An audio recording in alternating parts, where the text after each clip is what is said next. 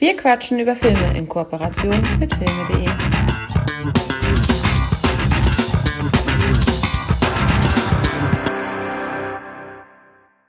Herzlich willkommen. Schön, dass ihr wieder eingeschaltet habt zur neuen Episode.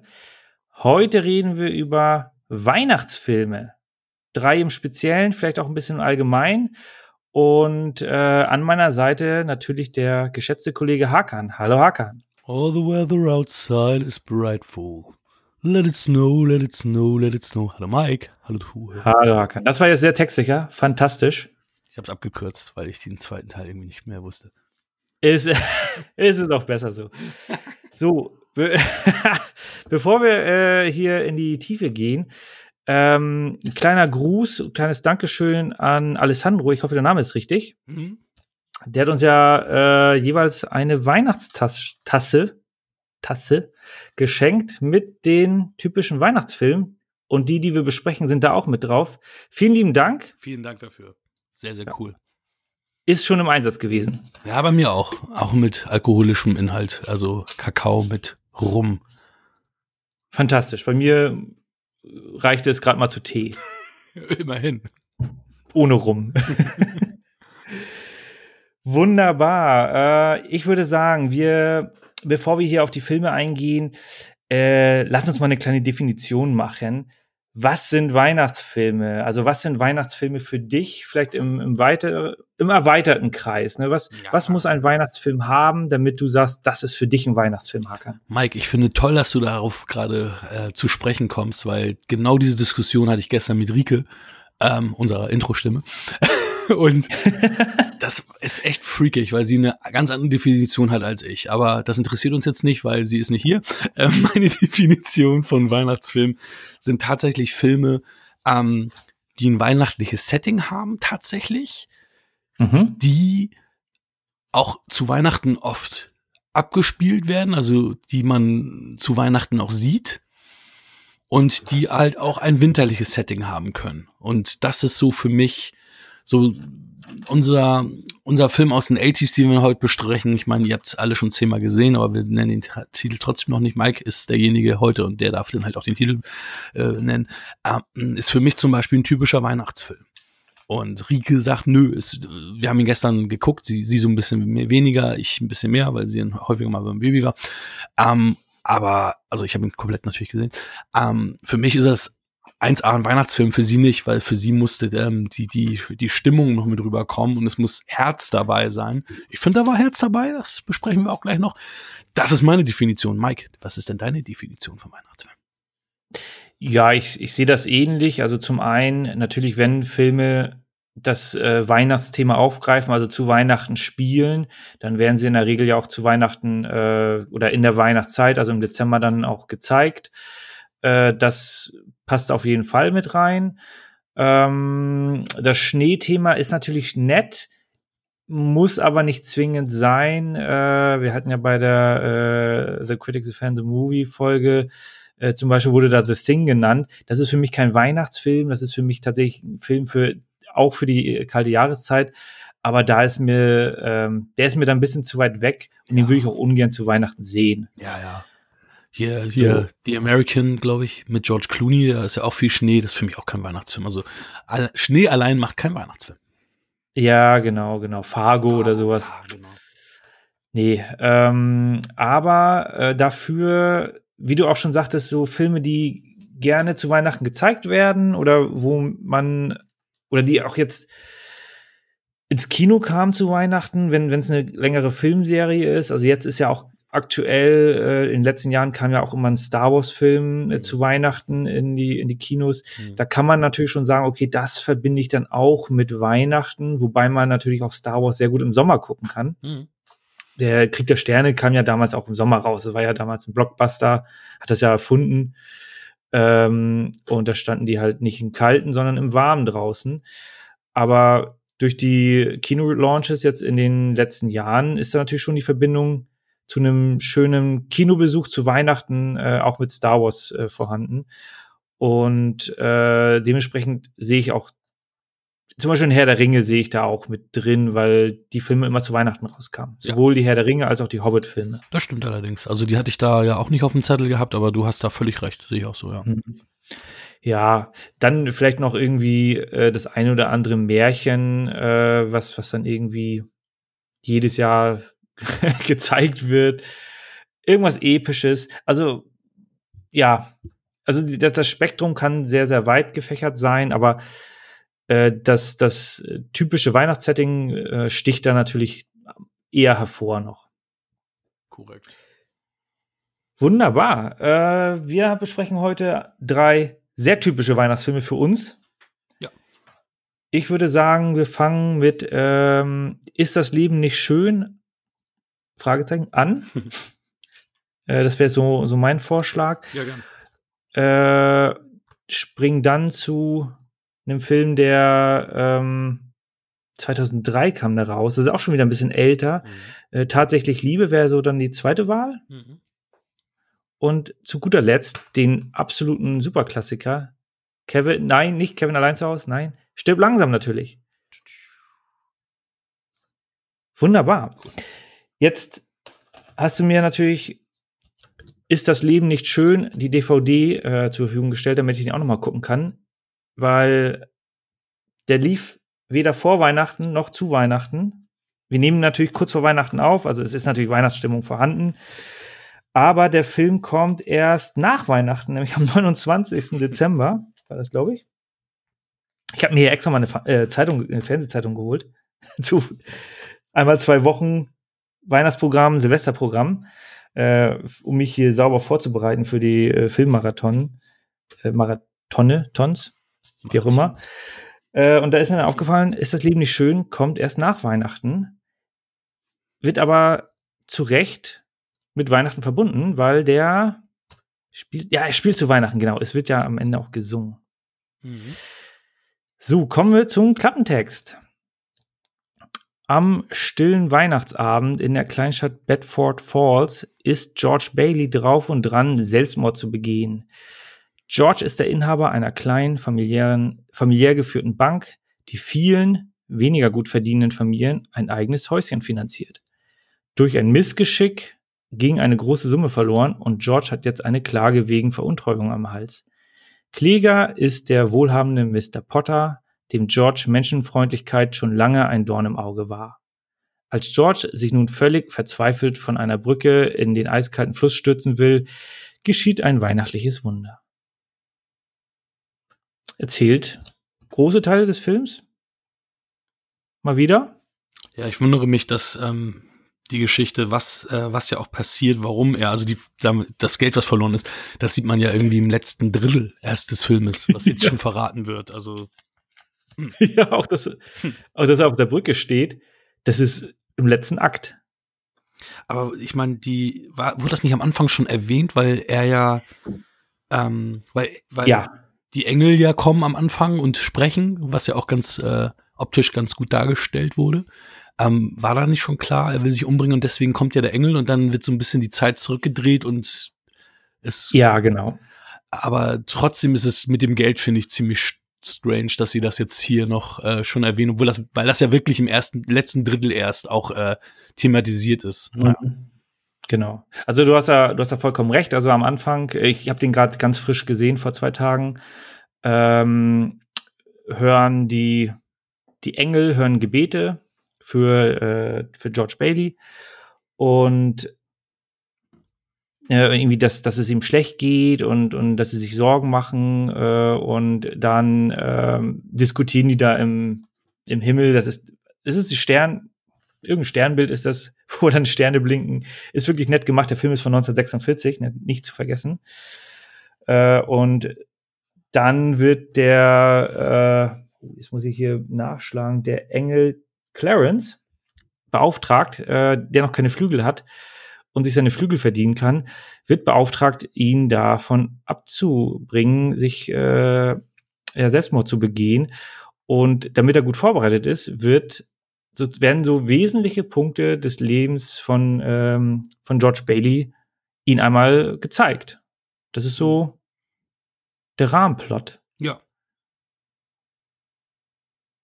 Ja. Bailey von dem super hervorragenden James, äh, äh, James, James Stewart, Stewart, dargestellt. Genau, unter anderem hat er bei äh, Das Fenster zum Hof mitgespielt. Stimmt, den hatten wir ja schon, richtig. Genau. Ich habe gerade an Vertigo gedacht, aber stimmt, wir hatten ihn sogar schon im Podcast, richtig? Ja. Mein Freund Harvey, auch äh, Klassiker, denke ich mal. Ähm, ja, es ist auf jeden Fall.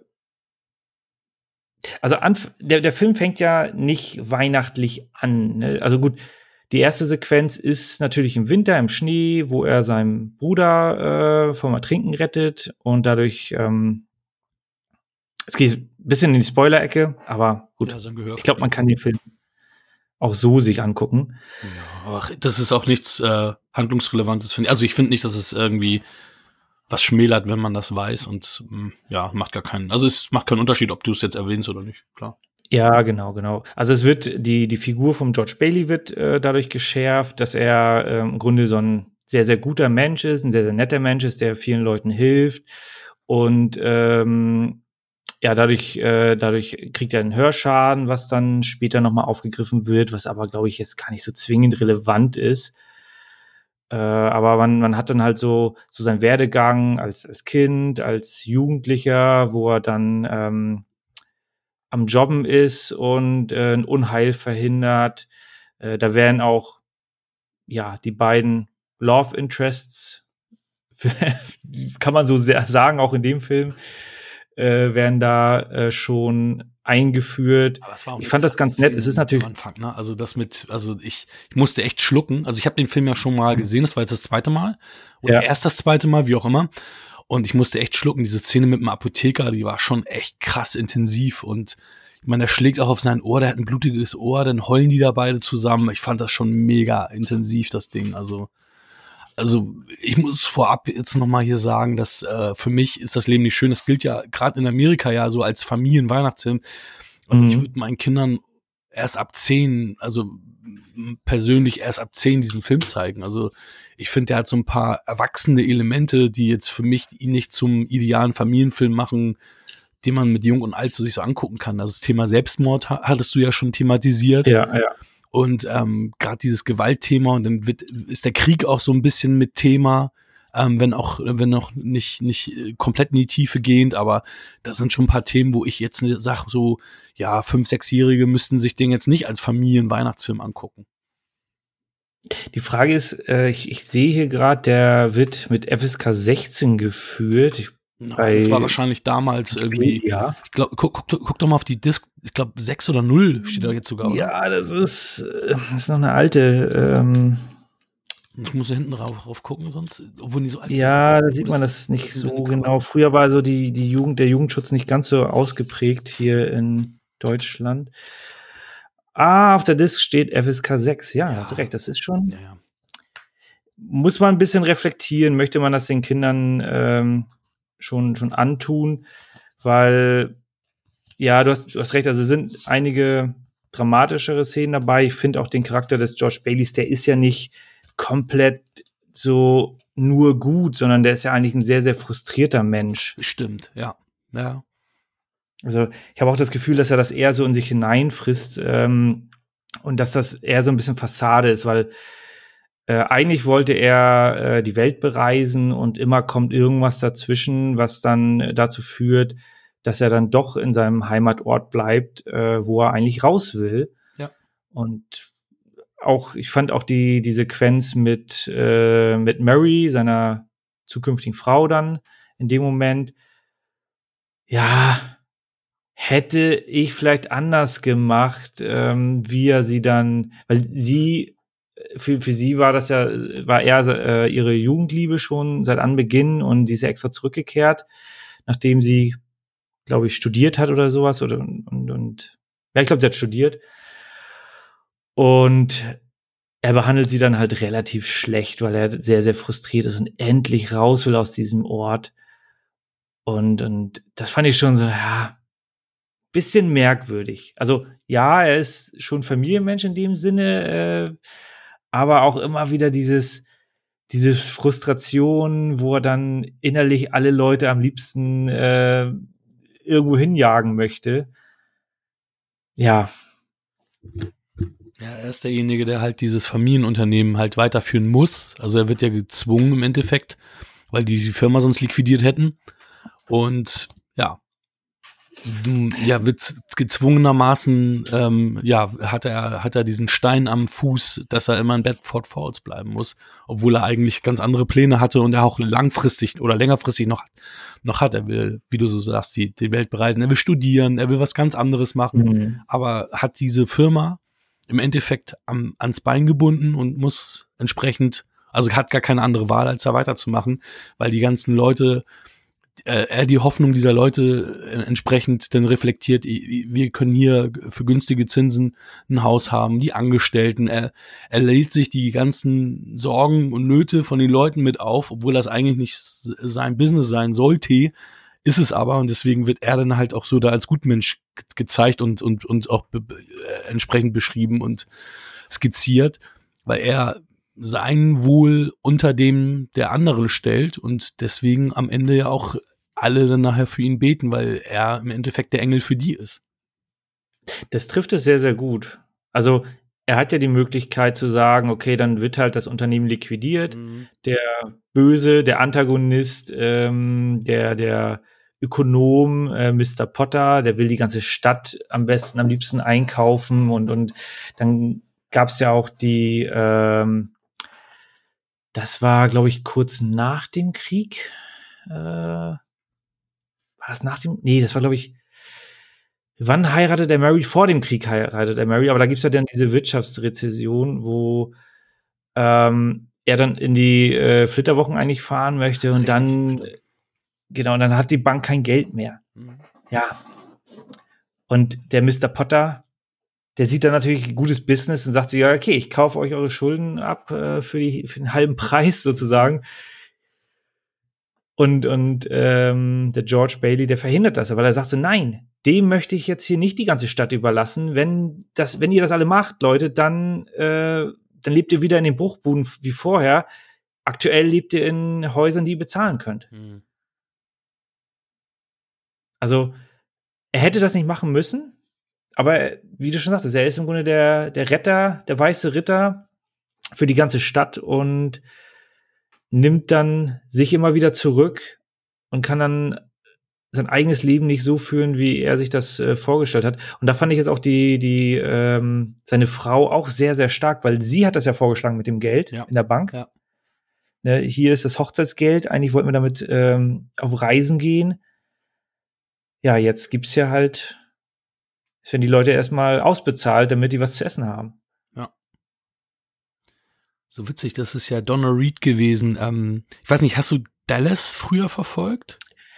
Äh, meine Mutter hat das gesehen und ich äh, kenne dadurch den Intro-Song. Ähm, also wenn ich den höre, weiß ich, okay, das ist dann Dallas oder das ist Falcon Crest, weil sie das beides gesehen hat. Das ist total Aber mich, ähm, ja, ich, ich fand das super langweilig. Okay. Also ich, als, als Sechsjähriger oder so, als Dreijähriger. Ich habe es tatsächlich so. auch äh, mitverfolgt so ein bisschen, aber also ich kann mich natürlich jetzt nicht mehr an, an super viel erinnern.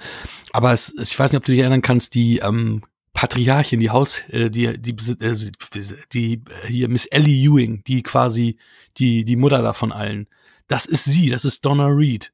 Und ähm, wenn du dir Fotos aus der Zeit anguckst, Dallas, dann erkennst du sie nicht wieder, weil ich, ich, ich kannte ihr Gesicht noch ähm, aus der Dallas-Zeit, aber da, das, die hätte ich nie wiedererkannt. Also ich meine, Clint kannst du immer noch wiedererkennen von früher, aber da würdest du, hättest du gar, nicht, gar keine Chance gehabt, die wiederzuerkennen. Ja, es, es wäre wahrscheinlich einfacher, wenn wir irgendwie ja, finde ich, wäre nicht für alle einfacher, aber wenn wir immer gleich aussehen würden, wäre wär besser. Egal, ob wir 80 sind oder 15. 15. Du, äh, äh, nee. die Frauen würden das wollen, dass sie das ja. so aussehen. Guck dir die ganzen äh, Schönheits-OPs an, das wären wär, wär die sonst nicht. Und die sehen alle nicht aus wie, okay, Michelle Pfeiffer und so, die sind natürlich auch äh, derbe operiert, die sind halt nur gut operiert. Aber die sehen halt alle mit Ende 60 nicht aus wie Michelle, Michelle Pfeiffer. Ja, ja, das ist. Nee, aber ähm, deswegen, also bei Dallas, wie gesagt, das Intro, ich habe das mir nie angeguckt, das war für, für mein Alter da, ähm, es wurde ja nur gesprochen und ich wollte Zeichentrickfilme, Action, dies und das. Ne? Ich glaube, das sind auch Sachen, die kannst du heute alle nicht mehr sehen. Wobei ja irgendwie durch, durch Netflix ja Friends wieder so hochgekommen ist. Wir hatten es letztes Mal versucht nochmal. Für, für uns beide ist Friends unguckbar geworden. Also mhm. wir, wir, wir haben eine Folge gesehen und haben gedacht, nee, verfolgen wir nicht weiter.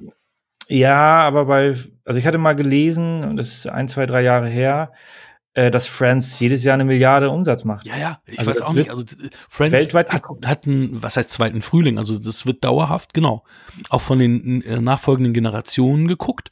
Aber Mhm. ich kann es nicht mehr sehen. Also ich fand es nicht mehr lustig. Ich fand es nicht mehr, ich fand es öde, als ich das jetzt äh, gesehen habe. Und ich habe da früher ähm, herzlich drüber lachen können. Aber jetzt fun funzt das Ja. irgendwie nicht mehr für mich. Ja, ich habe es jetzt nicht so gerne geguckt. Ich habe ähm, dafür, aber ist das Leben nicht schön, gerne geguckt. Ganz schlechter. Nee, das war ein guter Übergang, komm. Ja, es Auch ging so. Ähm, ja, du hast es ja schon angesprochen. Im Grunde diese ganze Geschichte mit dem mit dem Selbstmord. Also das ist ja ein langer Prozess. Äh, es sind auch so so Kleinigkeiten. Ich habe da auch. Äh, es wird gut aufgebaut. Also nicht nicht der George Bailey äh, verliert das Geld, sondern ähm, einer seiner Angestellten ist, glaube ich, der Onkel oder so. Ja, ja. Genau. Äh, und das wird auch am Anfang sehr thematisiert, äh, sogar mit einem mit einem Close-up ähm, auf seine auf seine Hand, wo er dann diese äh, Bändchen hat, so diese Erinnerungsbändchen. Ah, ich, ich sollte doch noch jemanden anrufen, schon wieder Ja, vergessen. Und der verdödelt dann das Geld in der Bank. Ähm, also er trinkt auch gerne mal einen über den Durst. ja, stimmt, das Du stimmt. kannst dich an die Szene erinnern, wo er da einmal bes besoffen torkelt und dann hörst du aus dem Off so ein Scheppern, äh, alles gut, alles gut. Nee, das habe ich jetzt irgendwie gar nicht auf dem Schirm gehabt. Das ist total geil, weil ähm, dieses Scheppern, das war ein, einer von den äh, Sound Guys oder äh, Prop Guys, keine Ahnung, dem da immens was kaputt gegangen ist und die Kameras haben weitergemacht und der Schauspieler hat dann hat dann improvisiert und so ja, ja, alles gut alles gut und deswegen hat äh, als Jimmy Stewart dann da, da gelacht hat hat er dann halt nicht in der Rolle gelacht sondern Jimmy Stewart gelacht und die haben die Szene so drin gelassen also Ah, fantastisch. Total. Also das ist dann halt richtig Spiel, ne? dass du sagst, okay, wir, wir bleiben in, in Char Character und äh, lassen das in die Szene mit einfließen, weil das jetzt so wirkt, als wäre er irgendwie gegen Mülltonnen geknallt oder so. Dabei hat da wirklich einer hinter den Kulissen was fallen lassen und ja, haben sie in den Film mit eingebaut. Genial. Also ich finde das sowieso, ähm, mach doch einfach die Szene durch. Also in dem Moment, wo irgendein Quatsch passiert, dann kannst du sowieso machen, was du willst, weil schlimmer als rausschneiden und nochmal drehen kann es ja nicht werden. Ja, das stimmt. Das stimmt. Ja, toll, aber das haben die damals auch schon gemacht. Also das ist, ich meine, James Stewart ist ja nicht umsonst einer der ganz, ganz großen Schauspieler der, seiner Zeit gewesen. Ja. Äh, Und auch einer, der ja wirklich ähm, ähm, nicht so skandalbeträchtig war und auch, auch die Leute haben ja über ihn immer gesagt, er war echt so ein netter Typ und so. Und er, er ist auch tatsächlich der erste Hollywood-Star gewesen, der aktiv, also er hat ja wirklich im Zweiten Weltkrieg gekämpft. mh. Die wollten ihn ja eigentlich ähm, so für Propagandavideos nutzen und so. Und er hat gesagt, nee, Alter, ich gehe an die Front. Also Alter hat er wahrscheinlich damals noch nicht gesagt. und dann hat er gesagt, nee, er geht an die Front. Und der, der Mann hat an der Front gekämpft, ne? Das muss man sagen. Und der war da ja schon ein, ein Superstar. Das ist ja hier auch Ja. der erste Film, den er nach dem Krieg gedreht hat. Ja, also das ist auch wirklich, ähm, also wahnsinnig, wie viele Menschen wahrscheinlich verstorben sind in, in diesen ähm, bekloppten Weltkriegen, die irgendwas Großes gemacht hätten. Also auch äh, ein äh, J.R.R. Tolkien war ja im, ich glaube dann im Ersten Ja, Weltkrieg oder so. Ja. Und die Erfahrung, die er da gemacht hat, hat er halt in Form von Herr der Ringe dann, ähm, ja, verarbeitet. Doch, verarbeitet kann man das wahrscheinlich sogar sagen, in, in, in einer gewissen Art und Weise. Und äh, das hätte auch sein können, dass er da äh, dann in dem Krieg stirbt und das, dann gibt es kein Herr der Ringe, dann gibt es vielleicht irgendwas anderes, aber das dann halt nicht. Und ja, fand, also aller Ehren wert, dass er da jetzt ähm, die äh, Nationalsozialismus bekämpft hat und am Ende ähm, dann auch nach Hause gekommen ist und Filme drehen konnte. Ja.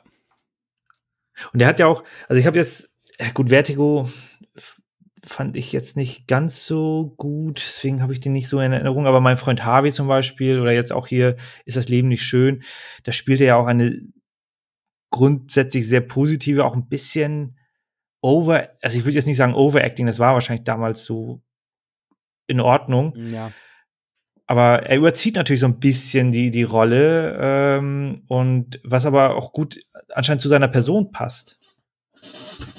Ja, also, also wie du schon sagst, das war ja auch eine andere Zeit. Ich meine, die haben ja sogar in den 80s ja noch mega overacted.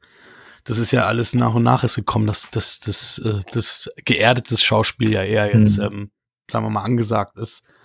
Ähm, ja, aber für seine Zeit, also was mir, was ich nur witzig finde, ist, dass das ja halt im Endeffekt, wenn du, wenn du so die Grundprämisse siehst, denkst du ja, es ist ja eher so ein Fantasy-Film, aber die Fantasy-Aspekte sind natürlich mega kurz und wenig, weil da ja mhm. gar nicht so viel in Märchen den einfließt, ne? Und ja. den Film kennt man ja eigentlich schon immer. Also ich glaube, ich weiß nicht, wir haben bestimmt viele Serien gesehen, wo, wo, wo das ja auch mit ähm, nochmal wieder aufgegriffen wurde. Ich, ja. Auch wieder El Bandi gab es das ja auch mal genau so. Ähm, und auch bei diversen anderen. Also dieses Thema ähm, wurde ja super oft kopiert oder nochmal noch mal wiederverwendet. Engel auf Erden hat das auch mal gemacht. Also wirklich, das ist dann so wie bei George Bailey ist, ja, wie ist die Welt, wenn du nicht da bist und tralalala. Mhm. Also das ist ja dann auch mass massenhaft noch anderweitig zitiert worden. Und ja, aber an sich ist dieser Fantasy-Aspekt hier natürlich relativ klein. Ja, genau. Also er taucht ja erst im, im letzten Drittel auf und dann ist er auch eigentlich relativ kurz. Also der, der, die ersten zwei Drittel, wo sein Leben dargestellt wird, die sind auch wirklich gut gemacht. Mhm. Und dann man, man vergisst dann so ein bisschen auch so, ach ja, da geht's ja um darum, dass es ihm schlecht geht. Mhm. Das ist ja alles nur vorgeplänkelt, aber zwei Drittel des Films. Ja, auf jeden Fall.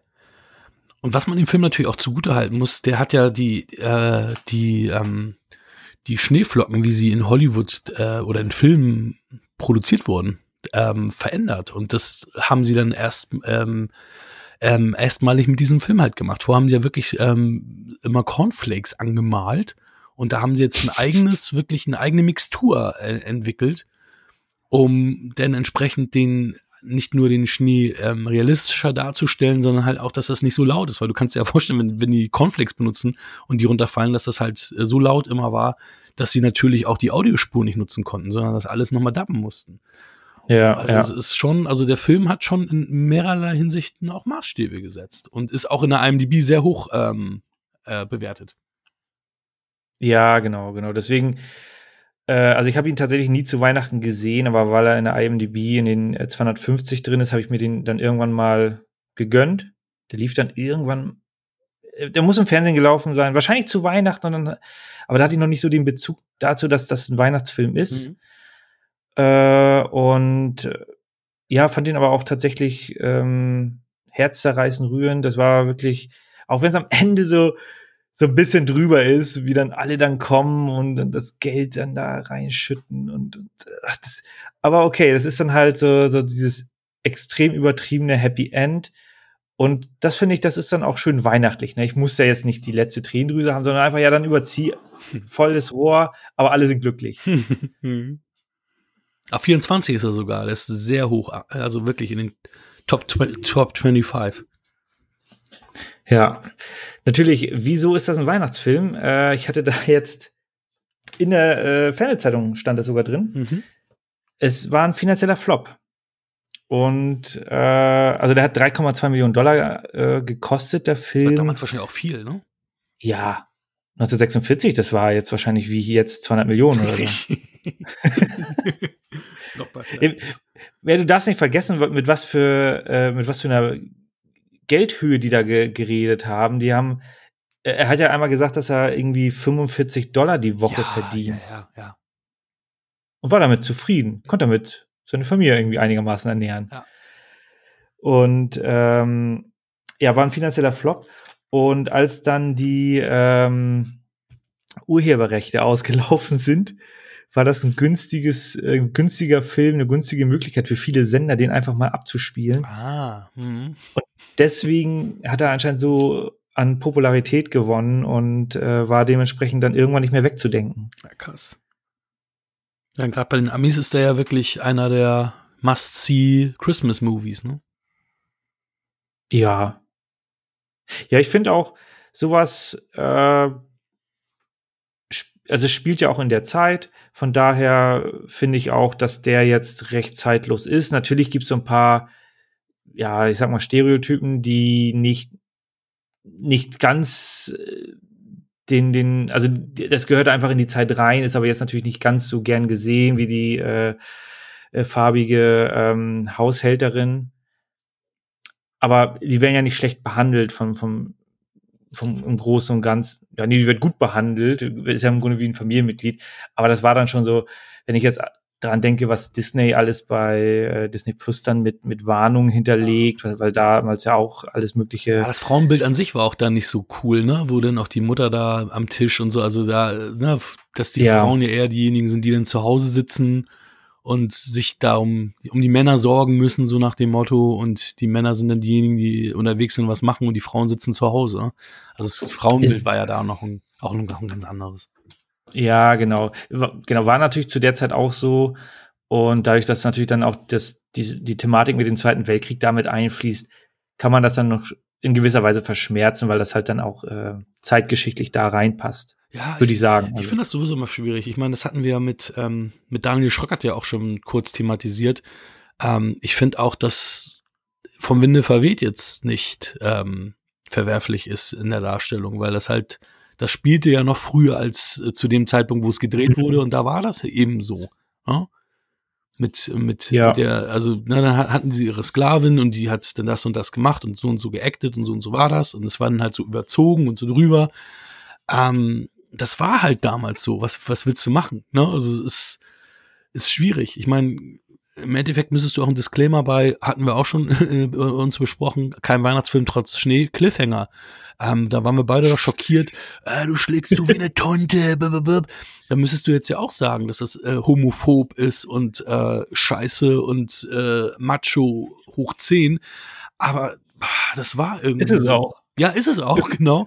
Aber das schien damals ja irgendwie in Ordnung, in Anführungsstrichen gewesen zu sein und eben nicht verwerflich. Heute ist halt vieles verwerflich, was da nicht so verwerflich war, aber so what? Ja, es ist halt, ähm, wir sind ja auch nur äh, ja, Begleiter der Geschichte, wir alle, ähm, und ja, momentan haben wir halt die. Wie bitte? Ich will noch Geschichte schreiben. Ja, das. ja, Nein. Tust du auf deine Art und Weise. ähm, aber ich hoffe, du machst das, äh, machst da kein negatives. Das ist gerade charmant äh, gesagt. Damit hast du mein Herz gerade getroffen. Das passt zur Weihnachtsfolge gut. Ja, wunderbar.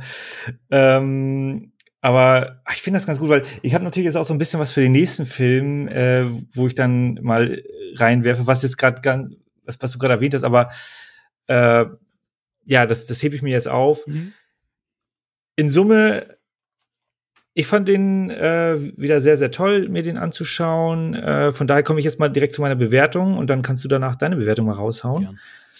Ja. Äh, ich gebe dem Film noch ähm, also weiterhin acht Punkte. Ja. Ich bin bei 7,5 Punkten. Natürlich. der Kritiker hier. Ha, der Fan. Der Film. Spaß beiseite. Ja. So, ähm, kannst du mal bitte unser Audience ähm, ein bisschen zwei Sekunden noch was sagen? Ich muss mal ganz kurz die ähm, Klappentexte für die nächsten beiden Movies holen. Die sind hinter mir. Ich bin in drei Sekunden da. Erzähl mal was. Du musst den Klappentext holen. Wunderbar. Also, als nächstes kommt tatsächlich Liebe. Ein Klassiker aus dem Jahre 2003. Kann man dazu Klassiker sagen? Ja, ich würde schon sagen, dass man da 17 Jahre alt ist der Film und er wird jedes Jahr zu Weihnachten gezeigt und er lief bereits schon. Ich glaube, heute ist er drei und ja, kein Datum nennen. Gestern lief er. wir, nehmen das, wir nehmen das einen Tag vor Heiligabend auf, also jetzt mal äh, ja. Butter bei den Fische. Na klar. Äh, und gestern lief der Film tatsächlich Liebe auf einen der öffentlich-rechtlichen ähm, hinteren Sender. Und kommt natürlich auch zu Heiligabend, irgendwann zur unsäglichen Zeit, halb zwölf. also nach Veröffentlichen, also die Folge wird danach veröffentlicht, deswegen, oh, na egal. Also der lief gestern. du hast den Klappentext. Ja. So, das Vorgeplänkel brauchen wir nicht. Zehn außergewöhnliche Geschichten, die sich am Weihnachtsabend zu einer verweben. Ein Premierminister verliebt sich in das Mädchen, das den Tee serviert. Ein Schriftsteller sucht Ruhe in Südfrankreich und findet dort eine Liebe ohne Worte. Ein Rockstar lebt ein privates Comeback mit seinem Manager. Jeder von ihnen ist auf der Suche nach Liebe. Nur wer genau hinsieht, wird entdecken, dass die Liebe tatsächlich überall ist. Love, love, love. Ich will heute als Sänger entdeckt werden. Ähm, Ja. Letzte Klappentext ist natürlich traurig. Da, der, der fehlen ja die meisten Darsteller, ne? Also es ist ja, sind ja, ich meine, wie viele Geschichten, das sind me mega viele Geschichten. Äh, zehn Ja. steht hier auf dem Klappentext. Und Es sind unendlich viele.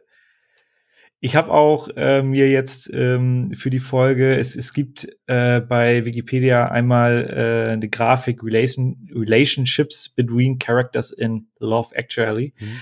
Und das habe ich hier auf, weil man kommt da schon durcheinander, weil im Grunde jeder irgendwie mit jedem verbunden ist in diesem Film. Ja, außer mit, Und- ähm, mit ähm, dem Rockstar. Ja, aber jeder guckt seinen scheiß Song im Das Fernsehen. stimmt. Das stimmt. Aber sonst sind alle irgendwie auch miteinander, also nicht alle miteinander, aber so über vier Ecken kennen sich die meisten dann schon untereinander, genau. Genau, genau. Spannend. Ja, du hast es eben schon gesagt, sehr viele Darsteller. Kann man dazu sagen, dass das irgendwie ein Ensemble Ja, auf ist? jeden Fall. Das ist definitiv ein Ensemblefilm. Ich habe aber versucht rauszufinden, ähm, ob's, ich habe wollte eine Grafik haben mit äh, Screentime pro Darsteller, habe da leider nichts finden können, weil mich das auch nochmal interessiert hatte, wer jetzt eigentlich wie viel Mhm. Screentime hat. Also richtig viel Screentime hat ja keiner, dass man sagt, da dominiert jetzt eine Geschichte.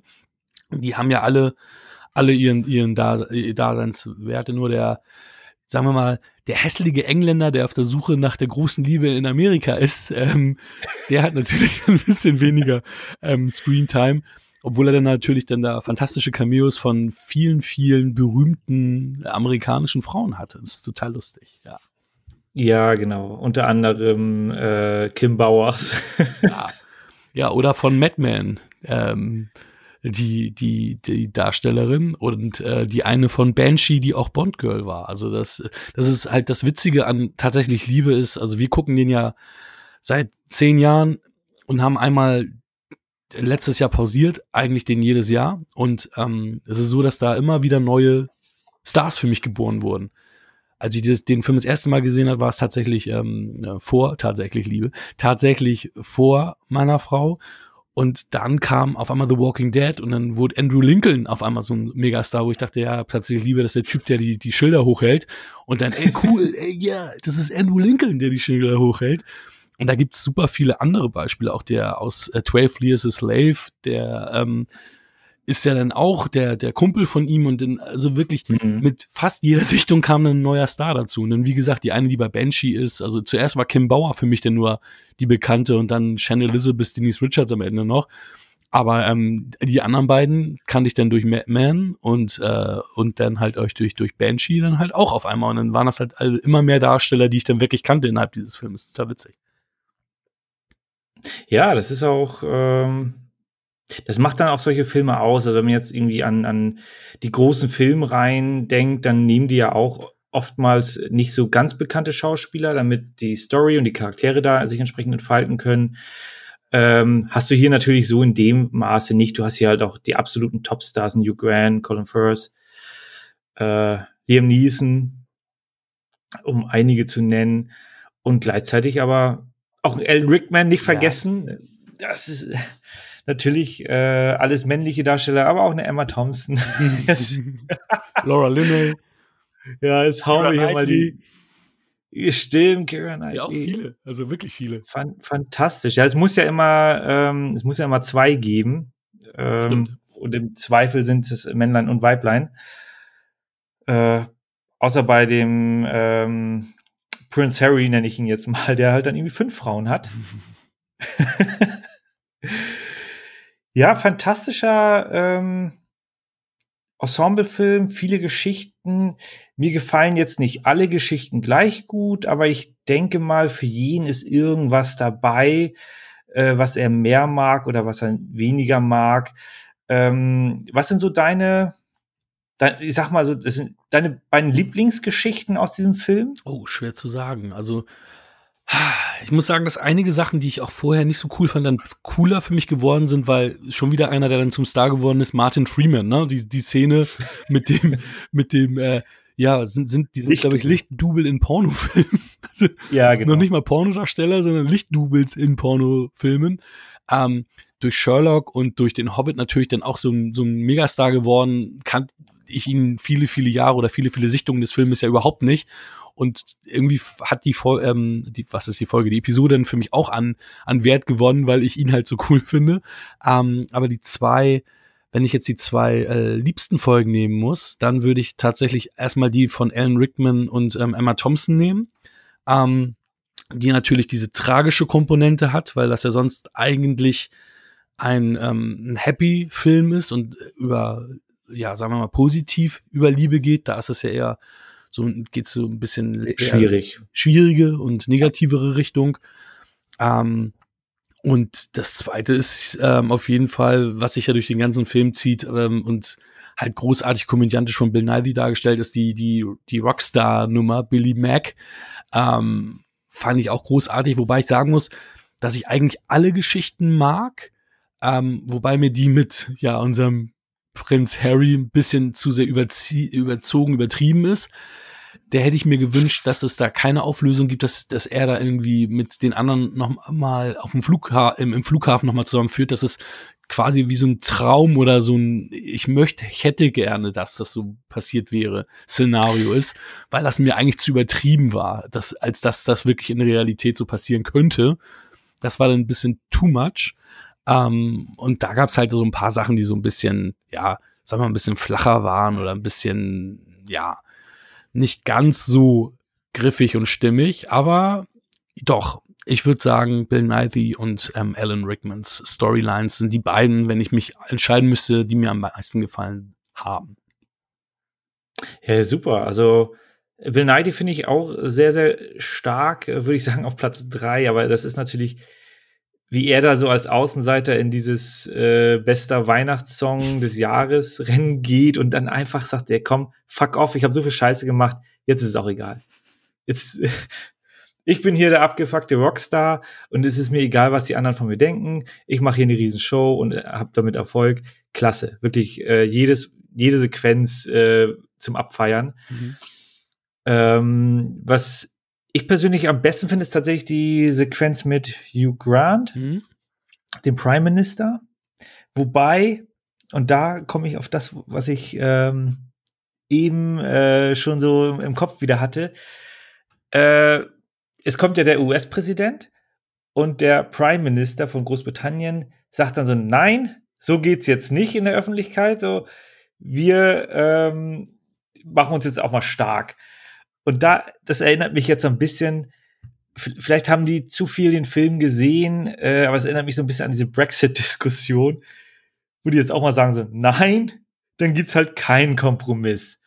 Und da denken wir so, ja, Leute, äh, ihr zieht da Familien auseinander, weil ihr so stur seid. Ist das notwendig?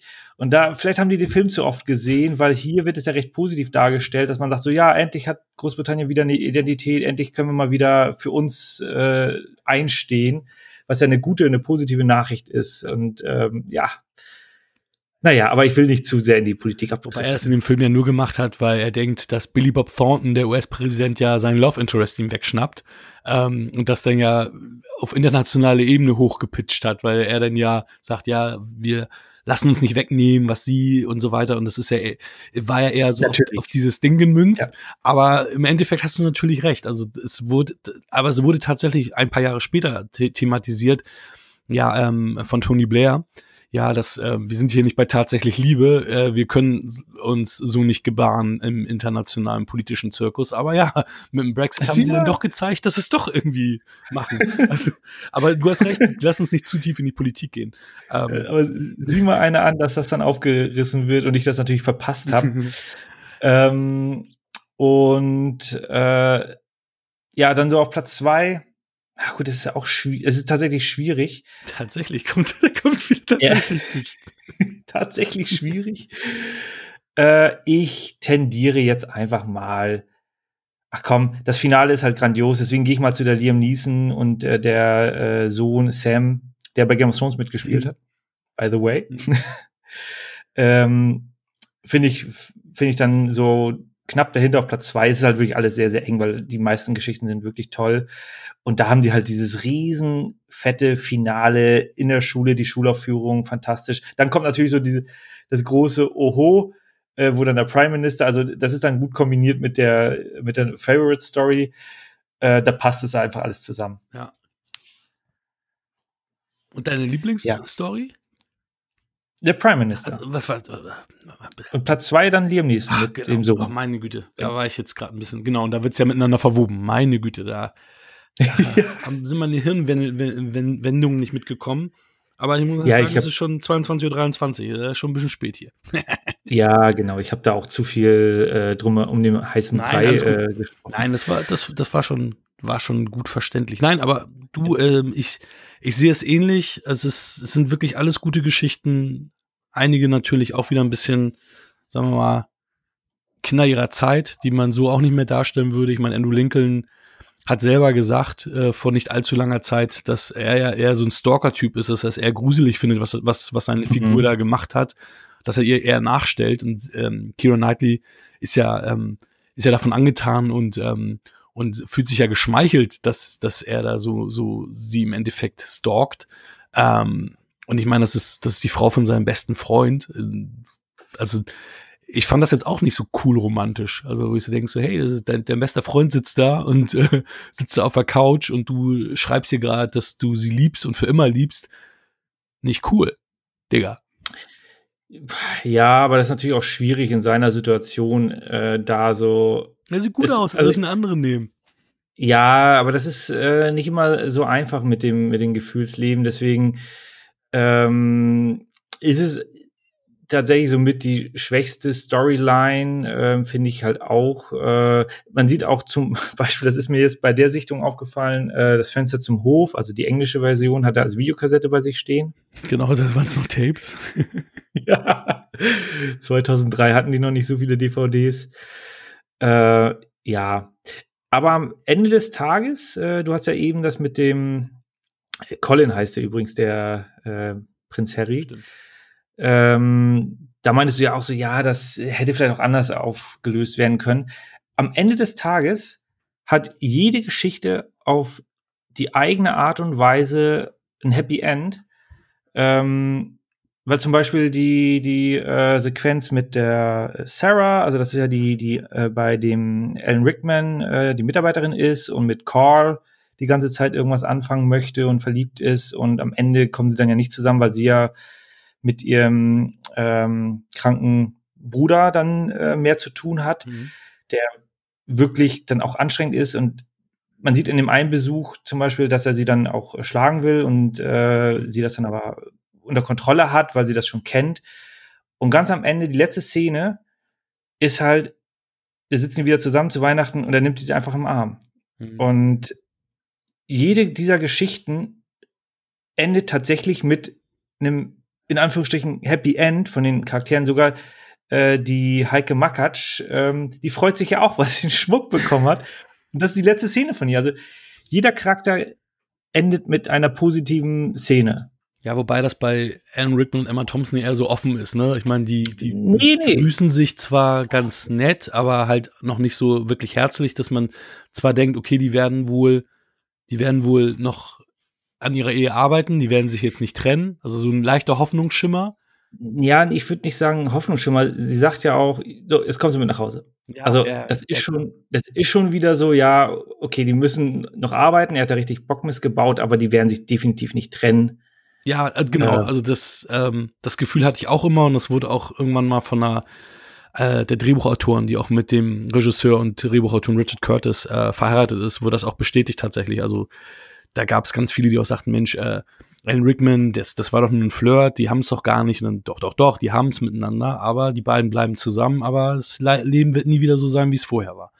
Ähm, wobei ich immer schon dachte, natürlich haben sie es gemacht. Ich meine, der kauft doch ihr nicht so eine fette Kette und macht nichts und so. Also es war ja schon klar, dass da mehr ist als nur eine, eine Kette.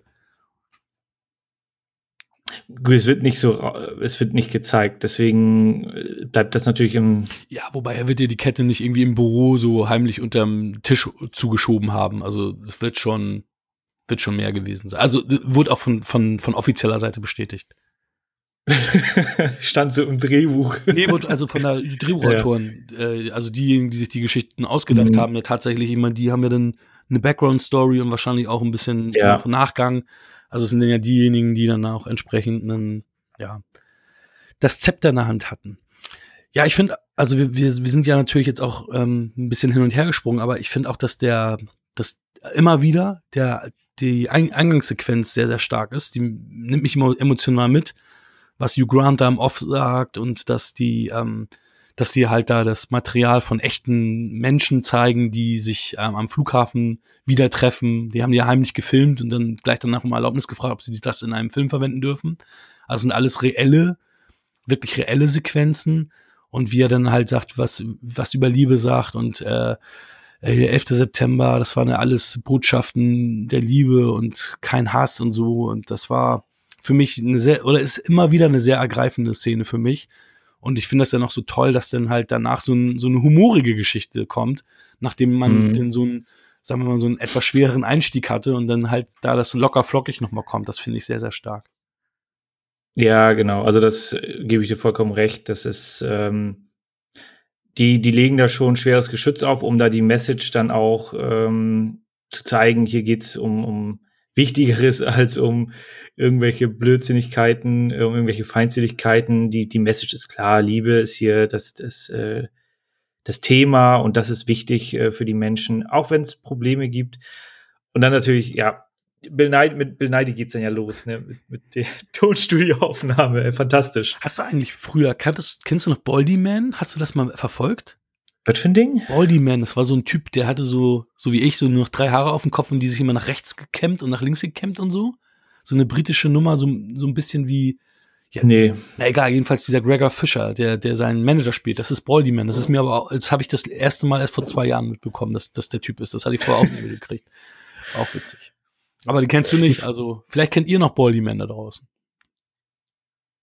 Die Frage ist halt, wie viele Schauspieler machen da noch mit, wo du dann, also wie oft kannst du den Film noch gucken, bevor du wirklich jeden. Ich glaube, das ist bald vorbei, Mike. Also da, ja, außer, außer die, ähm, die ähm, Hugh Grants Love Interest spielt, wenn die jetzt noch mal irgendwie groß rauskommt. Obwohl, nee, die kennt man ja schon. Also es wäre ja nicht so, oh, das, nee, gibt's gar nicht mehr. Ich glaube, da kann man nichts mehr machen. Aber auch, da wir schon mal bei ihr sind, ist es so witzig, weil sie ja nicht auf dem deutschen Cover ist. Da ist nämlich Heike Makatsch auf dem Cover.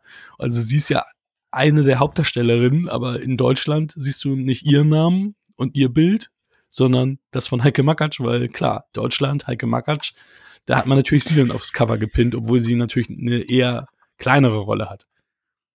Ja, sie ist natürlich Nachbarin. das aber auch. das ist wahrscheinlich auch so dieses so, ja, wir wollen natürlich auch, wir wissen, die Deutschen würden sowas auch gerne gucken, deswegen ist das dann halt so die Schauspielerin, damit das in Deutschland auch erfolgreich ist, was ja Hollywood auch mit China jetzt zum Beispiel sehr viel macht. So, ja, dann haben wir halt eine Bekannte aus China, die spielt dann irgendwie eine Nebenrolle, eine kleine. Szenen, die nur für, für diesen Markt auch produziert sind ja. und gar nicht international zur Geltung kommen. ja, absurd, aber ja. Fantastisch, fantastisch. Sowas zu machen ist, ist Wahnsinn. Also einfach zwei Versionen, ja. ja. Aber hier, dass Hugh Grant so ein Spaßvogel ist, das hatte ich gar nicht mitbekommen. Also die, die, hier Billy Bob Thornton, der hat ja Angst vor antiken Möbeln. Das ist ja auch so eine, es gibt ja so viele Phobien. Ähm, mhm. Ich habe bei Niptak mal so eine Folge gesehen, da gab es einer, der hat richtig Bock auf, ähm, also hat richtig sexuelles Interesse an alten Möbelstücken und hatte dann auch so eine lustige Szene dann noch nackt mit so einem Möbelstück. Und ähm, Billy Bob Thornton hat eine Aversion gegen antike Möbelstücke. Und ich meine, in England, ähm, ja, gibt es natürlich viele davon. Und immer bevor eine Szene gedreht werden sollte, hat Hugh Grant ihn dann irgendwas zugeschmissen oder vor ihn hergeschoben, dass er dann so ah, irgendwie so komisch reagiert hat und hat sich dann darüber beömmelt, äh, dass der Take äh, versaut wurde, weil äh, Billy Bob Thornton dann natürlich ähm, ja ein bisschen außerhalb des Charakters dann war. Ach, ist doch, ja, spannend. Also ich finde es klasse, dass die Leute halt, also zum einen sind das natürlich Profis, die wissen, was sie machen, aber man muss ja auch nicht zu sehr ernst sein auf, auf der Arbeit. Für die ist es ja Arbeit. Ja, natürlich. Für uns, für uns ist es Unterhaltung. Richtig.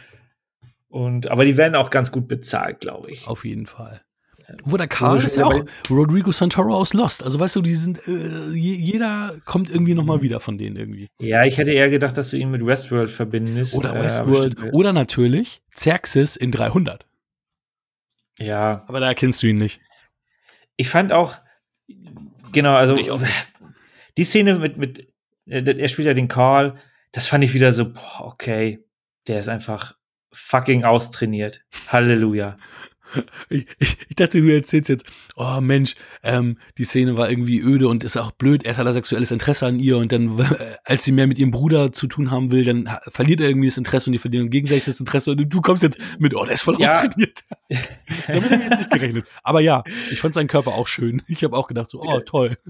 Ja, ich fand schon wieder ein bisschen over the top, weil er ja ein ganz normaler Arbeitnehmer ist. Also natürlich ein karrieregeiler Arbeitnehmer, weil der geht halt dann ins Gym und ja, ich würde nicht sagen, das Interesse, also ja, also er akzeptiert, dass sie da halt dieses, äh, diese, diese Fürsorgepflicht hat. Ja, und da, aber die, die, haben sich dann ja im Büro nochmal, haben sie einfach sich gegrüßt, aber auch gar nicht mehr so, weißt du, einfach so ganz normal. Ja, da ist schon so ein bisschen, ähm, also er hat da Verständnis auch gezeigt und hat dir ja auch früh, frohe Weihnachten gewünscht. Und das fand ich ganz nett, weil das einfach so, ja, okay, das hat halt momentan nicht geklappt. Aber das ist jetzt, er ist da nicht nachtragend oder sowas. Und wer weiß, Teil 2? Gab's doch schon mal. Red Nose Day vor drei Jahren. Gab's dann so eine kleine Fortsetzung für den Red Nose Day, aber das war alles so ein bisschen mehr auf Spaß gemacht. Ja, okay. Wo der ja. hier auch natürlich auch auf Spaß ist. Ja, wobei. Der ist Bier ernst. was, wo, wo, ich, wo ich nie wieder drüber hinwegsehen kann, leider, ist die Mr. Bean Rowan Atkinson Szene. Also die erste, vor allem, die ich immer total grandios lustig fand und ähm, mhm. die ich jetzt nicht mehr so lustig finden kann irgendwie, weil ich die jetzt in einem anderen Licht immer sehe. Es gibt ja ähm, viele Deleted mhm. Scenes auf der Blu-ray. Ähm, du weißt auch, worauf ich hinaus will? Ja, ja, ja, aber sag du, spannender sag, sag du, ich, ich habe jetzt hier, ich habe jetzt hier meine Trivia Facts rausgehauen. Hau du raus. Nee, spannenden Bogen. Ich, du, du bist da gerade, äh, ich bin wieder versuchst da gerade was aufzubauen. Ja, dass, dass er ja eigentlich ein Engel darstellen sollte und deswegen ja auch in der Flughafenszene da ähm, Liam Neesons Ciso und Sam unterstützt und auch Liam Neeson unterstützt, der, weil er halt ja ein Himmelsbote ist und somit in dieser Szene, die Szene ja eher so gemeint ist, dass er Anne Rickman daran hindern möchte, dieses, dieses Schmuckstück für Mia zu kaufen und deswegen das alles so in die Länge gezogen wird, so von wegen, Digga, überleg dir das nochmal, willst du das wirklich? Ähm, oder willst du es nicht? Deine Frau kommt jeden Moment um die Ecke und das sehe ich jetzt eher so tragisch und kann, also ich habe trotzdem ein bisschen geschmunzelt, weil das ja schon geil ist, was er da so von sich gibt und tut. Aber irgendwie sehe ich das jetzt mit einer tragischeren Note als nur mit so einer lustigen Note, wenn man bedenkt, dass er eigentlich einen Engel darstellen sollte und die das nur im, im, im Nachgang jetzt gecuttet haben, diese Engelsthematik. Die Deleted Scene habe ich, glaube ich, mir nie angeguckt. Das sind ähm, relativ, ähm, die sind relativ umfangreich. Da sind ganz schön viele Deleted Scenes drauf. Also ich 40 Minuten oder so, also wirklich viel. Ja, siehst du, da, da bin ich dann raus. Das sind zu viel, ne? Ja, ja, also bei ein, zwei Gewaltcuts, da bin ich natürlich dabei, aber. ja, da hat zwei gibt's ja, gibt's ja einige zum Beispiel auf der Scheibe. Deswegen habe ich, das waren so die Filme, wo ich dachte, oh, jetzt hole ich mir immer, immer die Filme, wo man die, die Scenes sieht, weil ich damals in meiner Naivität dachte, dass natürlich immer Gewaltszenen noch draußen, auch The, The Hunted, ich weiß nicht, ob du den noch kennst, mit Tommy Lee Jones und Benicio del Toro, wo sie diesen Messerkampf machen. Da war dann auch so eine Szene, wo, wo sie dann in, in so einem Drugstore sind und dann gibt's da auch zwei blutige Erschießungen. Ich dachte, geil, siehst du Deleted Scenes, ey, gibt's immer Action. Nein, Leute, Action-Szenen sind teuer. Die versuchen sie alle im Film zu lassen. Ja. Das habe ich damals nicht so gesehen. Ähm, nee, bei, mit, mit Ron Atkinson ist es tatsächlich so, dass er am Ende dann so, so eine Art ähm, Schimmer um ihn rum ist und er dann sich auch auflöst so beim Gehen. Also es ist schon ganz gut, dass sie es rausgeschnitten haben. Ja, das wäre ein bisschen, das wäre ein bisschen zu viel des Ganzen, glaube ich, ja. Ja, auf jeden Fall. Von daher, ach, ist eine super, super Fassung. Äh, mir macht der Film Spaß. Wie viele Spaßpunkte gibst du dem Film? Acht von zehn Spaßpunkten von Hakan für tatsächlich Liebe. F fantastisch. Fantastisch. Da kann ich jetzt gar nichts gegen sagen. Ich gebe dem auch acht Punkte. Ja. Also äh, in dem Fall keiner von uns der Kritiker, ne? Nee, sind wir uns, sind wir uns beide einig. Das freut mich doch. Sehr schön. Ja, dann kommen wir jetzt hier zu einem richtigen Spaßfilm. äh, ich habe die DVD, den dünnen Case. Welchen, welchen hast du? Ich habe jetzt die 4K Blu-ray-Fassung. Verdammt. ja, da bin ich mal gespannt, was da drauf steht. Ich lese meinen Text so halb mit. Du kannst, wenn du willst, danach, wenn er, wenn er komplett variiert, würde ich, würde ich sogar, ähm, würde ich sogar begrüßen, wenn du da nochmal mit, mit einsteigst. Aber ich fange jetzt mal an. Bruce Willis ist John McClane, ein New Yorker Cop, der seine Frau bei der Weihnachtsparty ihrer Firma in Los Angeles besuchen möchte. Doch dann übernehmen schwer bewaffnete Terroristen mit ihrem Anführer Hans Gruber, Alan Rickman, die Kontrolle über das Bürohochhaus. Brutal treiben sie die Partygäste zusammen und erschießen kaltblütig eine Geisel. Nur McLean hat eine Chance, ein noch größeres Blutbad zu verhindern.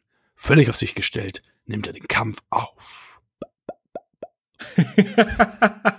das, das, war von mir, ne? Es steht ja, Punkt, Punkt, Punkt. Ich habe was Punkt, Punkt, Punkt gemacht. Special Effects. Ja, fantastisch. Das, das las ich jetzt so, also es hörte sich jetzt ganz gut an.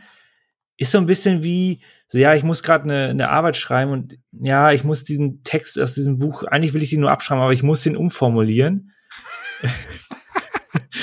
so hörte sich das an, wenn ich so, im, also ich habe tatsächlich einen anderen Klappentext. Ähm, oh, bitte, bitte. Der aber uns alle. inhaltlich eigentlich das gleiche aussagt. Äh, also von der DVD. Ich, ich, ich habe auch sogar noch, das ist mir dann aufgefallen, die ist von 2002. Ich habe noch den Kassenzettel. Das ist wahrscheinlich die, die ich auch hatte. Ja. 24,99 damals. Uh, krass. So, Heiligabend in Los Angeles. Von daher Weihnachtsfilm, ne? Hier, nur mal so am Rande. Ah, da gibt es gleich auch noch ein paar äh, Sachen zu. Ja. Eine Gruppe schwer bewaffneter Männer stürmt ein äh, Bürohochhaus. Die Gangster wollen 624 Millionen Dollar erbeuten, die als Wertpapiere in einem computergesicherten Safe lagern. Eine Partygesellschaft, die im obersten Stockwerk feiert, nehmen sie als Geiseln. Nur der New Yorker Polizist McLean kann entkommen. Doch alle Ausgänge sind blockiert, die Telefonverbindung unterbrochen. Dann wird kaltblütig eine Geisel erschossen. McLean greift das nur, äh, begreift, dass nur eine Chance, äh, dass er nur eine Chance hat. Völlig auf sich selbst gestellt nimmt er den bedingungslosen Kampf auf. Uh, jetzt wird er auch noch bedingungslos. Ja. Deiner geht natürlich mehr in die Tiefe, gleich mit dem, wie viel Geld und dass ja. es äh, sich nicht nur um Terroristen handelt, sondern dass sie ja doch eher Verbrecher sind, ähm, im Endeffekt. Bei mir ist natürlich der Quatsch, dass bei mir Hans Gruber steht, weil er in der Synchro nicht Hans Gruber ist. In der Synchro ist er Jack Gruber, verdammt nochmal. Halleluja, ja. Ne? Nein, das also das ist ja falsch, äh, faktisch. Ich, ich habe das jetzt einfach auch so akzeptiert, dass er Hans Gruber ist, aber ja, die sind ja in der äh, in der O-Ton sind es ja Deutsche, die kein Deutsch können.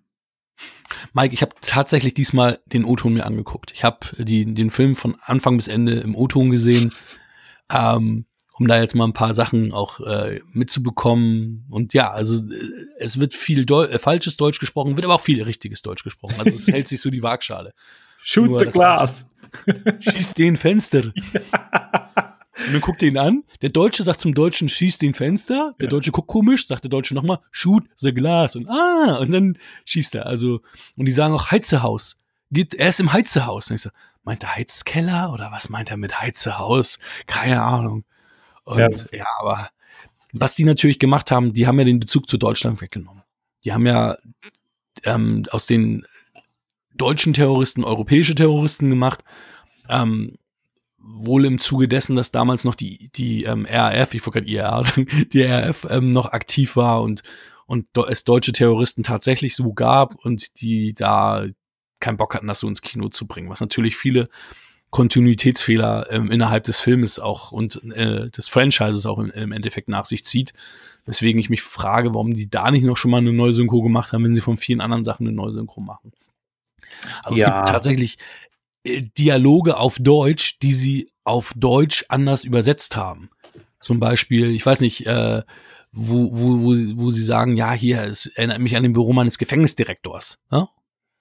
Kannst du dich entsinnen? Oh, nee, da bin ich jetzt schon am Anfang die, die, die Leute rauszerren. Und da sagt er aber in echt, ja, klasse Stereoanlage. Ich habe zwei davon in Berlin, ach, hör auf. Äh, und dann, ne, also es ist so. Und, aber der Berlin-Bezug sollte eigentlich sein. Und oh, erinnere mich an das Büro unseres Gefängnisdirektors. Denkst du ah, okay, die sollen Bad Guys sein. Und da reden sie halt über Stereoanlagen. Was natürlich auch wieder so typisch deutsch, so der 80er war, wo nachher ähm, Reginald äh, Val Johnsons Charakter Al kommt.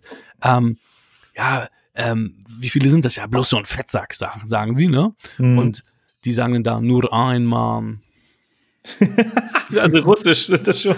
Ja, die haben, du, du, merkst halt, die meisten, die können halt da kein Deutsch. Und ich ver verstehe auch bis heute nicht, der Asiate, den man ja auch äh, kennt, weil der in äh, allen 80s-Filmen irgendwie mitgespielt ja. hat, der auch Lisa, in Lisa Weapon Mel Gibson gefoltert, der wird da als Uli betitelt. Also so, ja, okay, äh, keine Ahnung, warum das jetzt so ist. Und einer von den echten deutschen Darstellern, der wurde dann J als James getauft, wo ich denke so, ja, okay, irgendwie bisschen wirr, was ihr hier gemacht ja, die, habt. Die kennen halt keine deutschen Namen, die kennen nur ihre John, Jacks und James und, und dann ist halt vorbei, ne?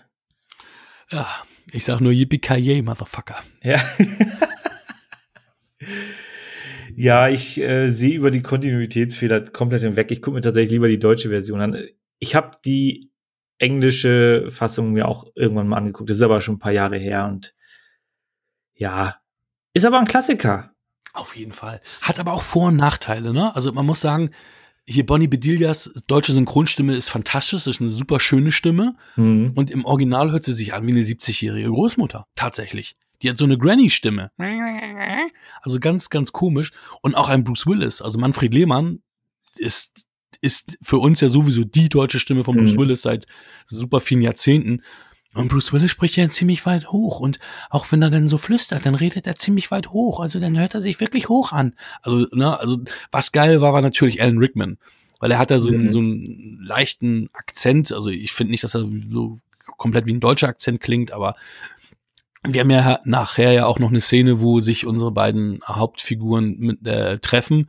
Und da habe ich mich zum Beispiel auch immer gefragt, warum ähm, ist Bruce äh, so McLean so nett zu ihm, der muss ihn doch erkennen. Aber nein, der hat einen anderen Akzent da drauf. Der hat da so einen amerikanischen Akzent auf einmal. Er spricht ganz anders als als Hans Gruber.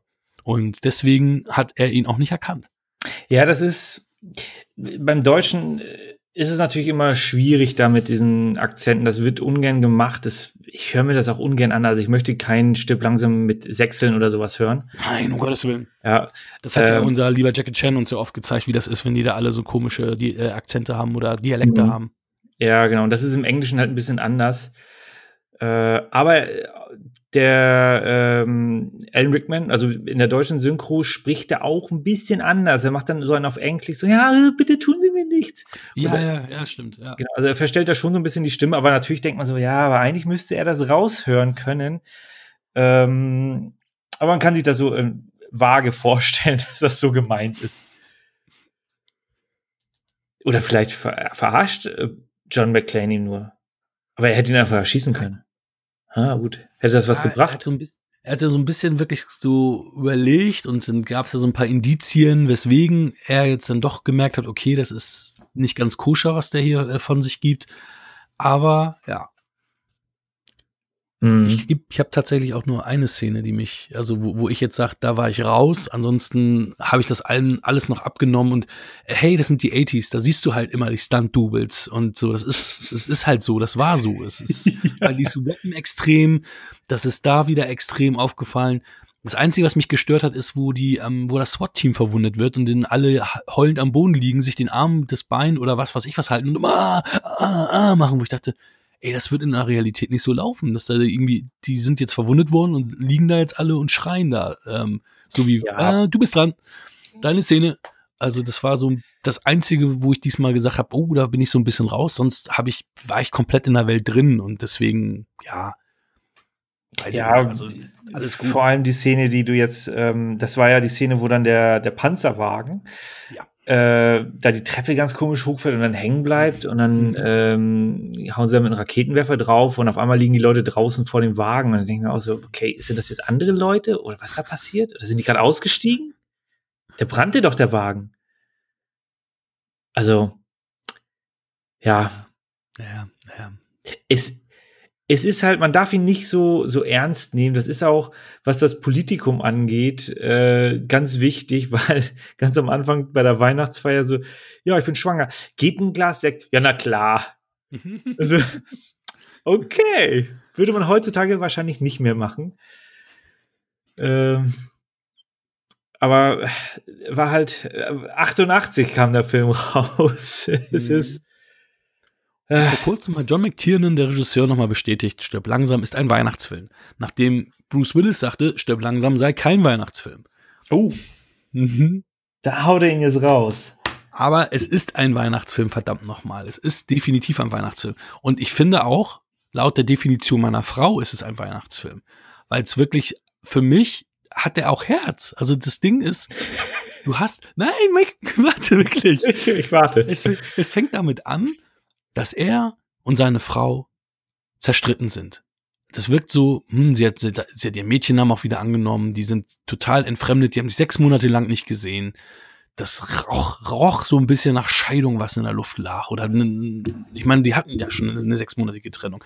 Und innerhalb des Filmes merken sie, oh Gott, ähm, wir sind jetzt voneinander getrennt und wir haben, sind hier in einer Situation. Was passiert, wenn ich, wenn ich, wenn ich mein, mein, meine Liebste, meinen Liebsten nie wiedersehe? Und am Ende sind sie, schließen sie sich wieder in die Arme, weil sie gemerkt haben, wie sehr sie sich brauchen. Und diese Extremsituation hat denen gezeigt, hey, ich möchte weitermachen, ich möchte überleben, weil ich ihr oder ihm sagen möchte, hey, ich liebe dich und ich will mit dir zusammen sein. Und das hat für mich Herz. Fantastisch. Danke. also, es geht ich meine, ich meine es aber ernst. Ich meine es wirklich ernst. Ja, ja, nee, ist ja auch, ist, ist vollkommen richtig. Da, da gibt es keine Zweifel dran. Es geht natürlich so ein bisschen drunter, weil, also ein bisschen unter, ähm, weil sehr, sehr viel geschossen wird. Sag oh, ich mal so.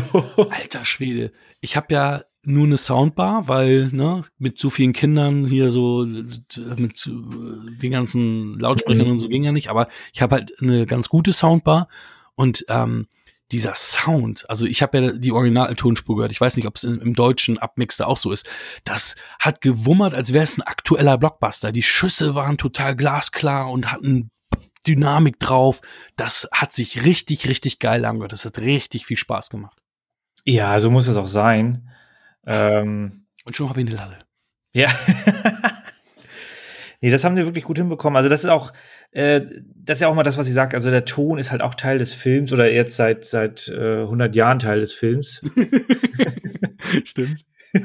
es gab auch Stummfilme äh, und ähm, mit nur musikalischer Untermalung, halt auch welche Musik äh, dann eingesetzt wird, zu welchem Zeitpunkt. Das kann richtig Emotionen ähm, ja richtig intensiv nochmal gestalten oder erst hervorrufen. Und ja, dann macht natürlich so ein Actionfilm wesentlich mehr Spaß. Was mir aufgefallen ist, äh, die haben recht viel klassische Musik.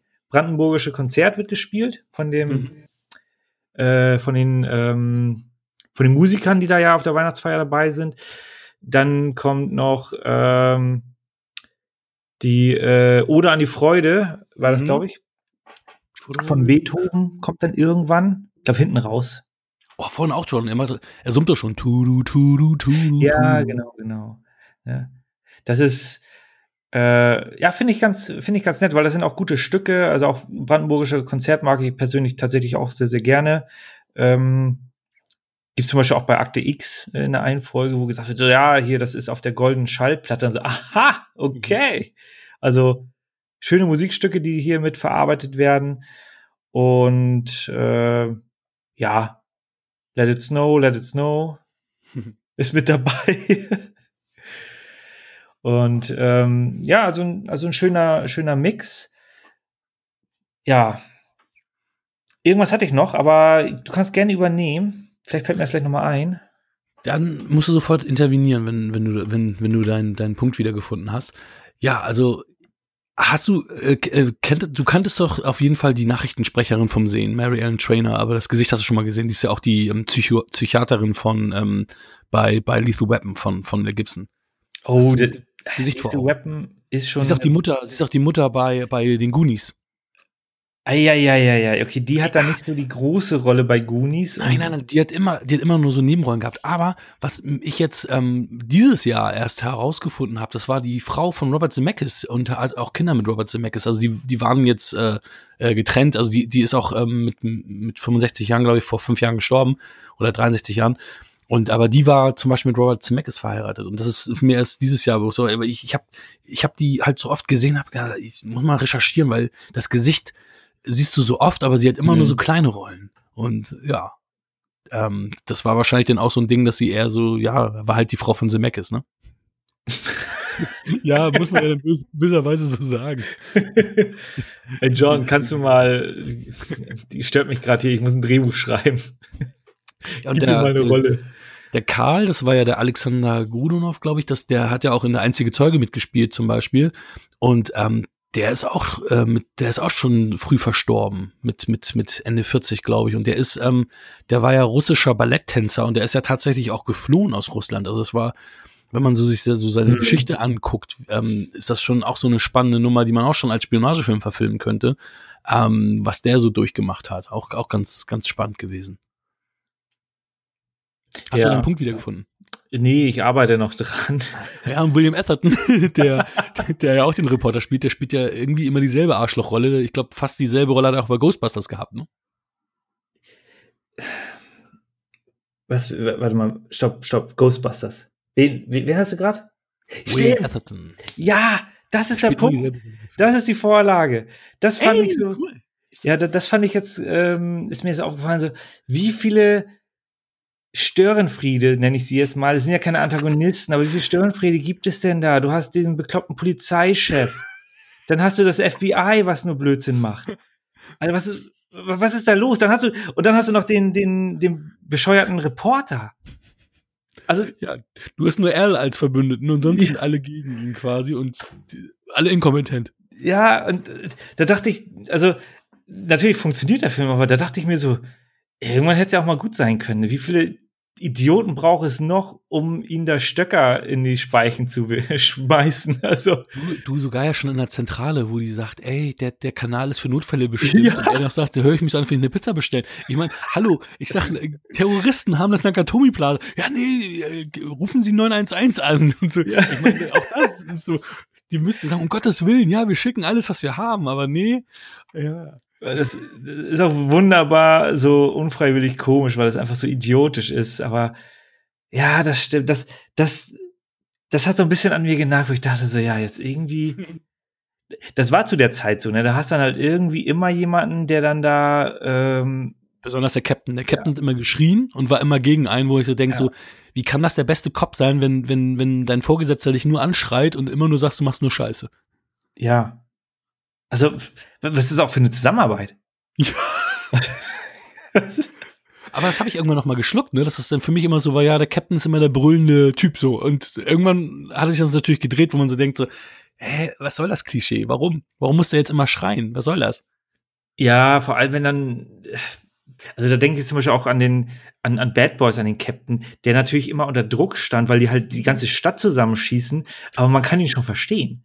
Ja, genau. Und der war ja auch ein bisschen, also der war ja auch ähm, sympathischer gezeichnet, genau. der gute Joe Pantoliano. Ja. Ähm, aber ja, das stimmt. Das ist, ähm, ja, aber das ist auch so 80s-Klischee. Aber das, ah, die meisten 80s-Klischees liebe ich aber irgendwie. Also und, äh, diesmal ist es auch so, dass es nichts ist, wo ich sage, da gibt es für mich einen Abzug, sondern äh, da kann ich mit allen Sachen leben. Und ja, es sind jetzt ein paar Sachen, die man dann doch jetzt belächelt, die man sonst komplett geschluckt hat aber sie haben mich jetzt überhaupt nicht gestört. Ich kann übrigens empfehlen, ähm, es gibt The Movies That Made Us bei ähm, Netflix auf Deutsch. Das waren unsere Kinojahre, äh, ja okay.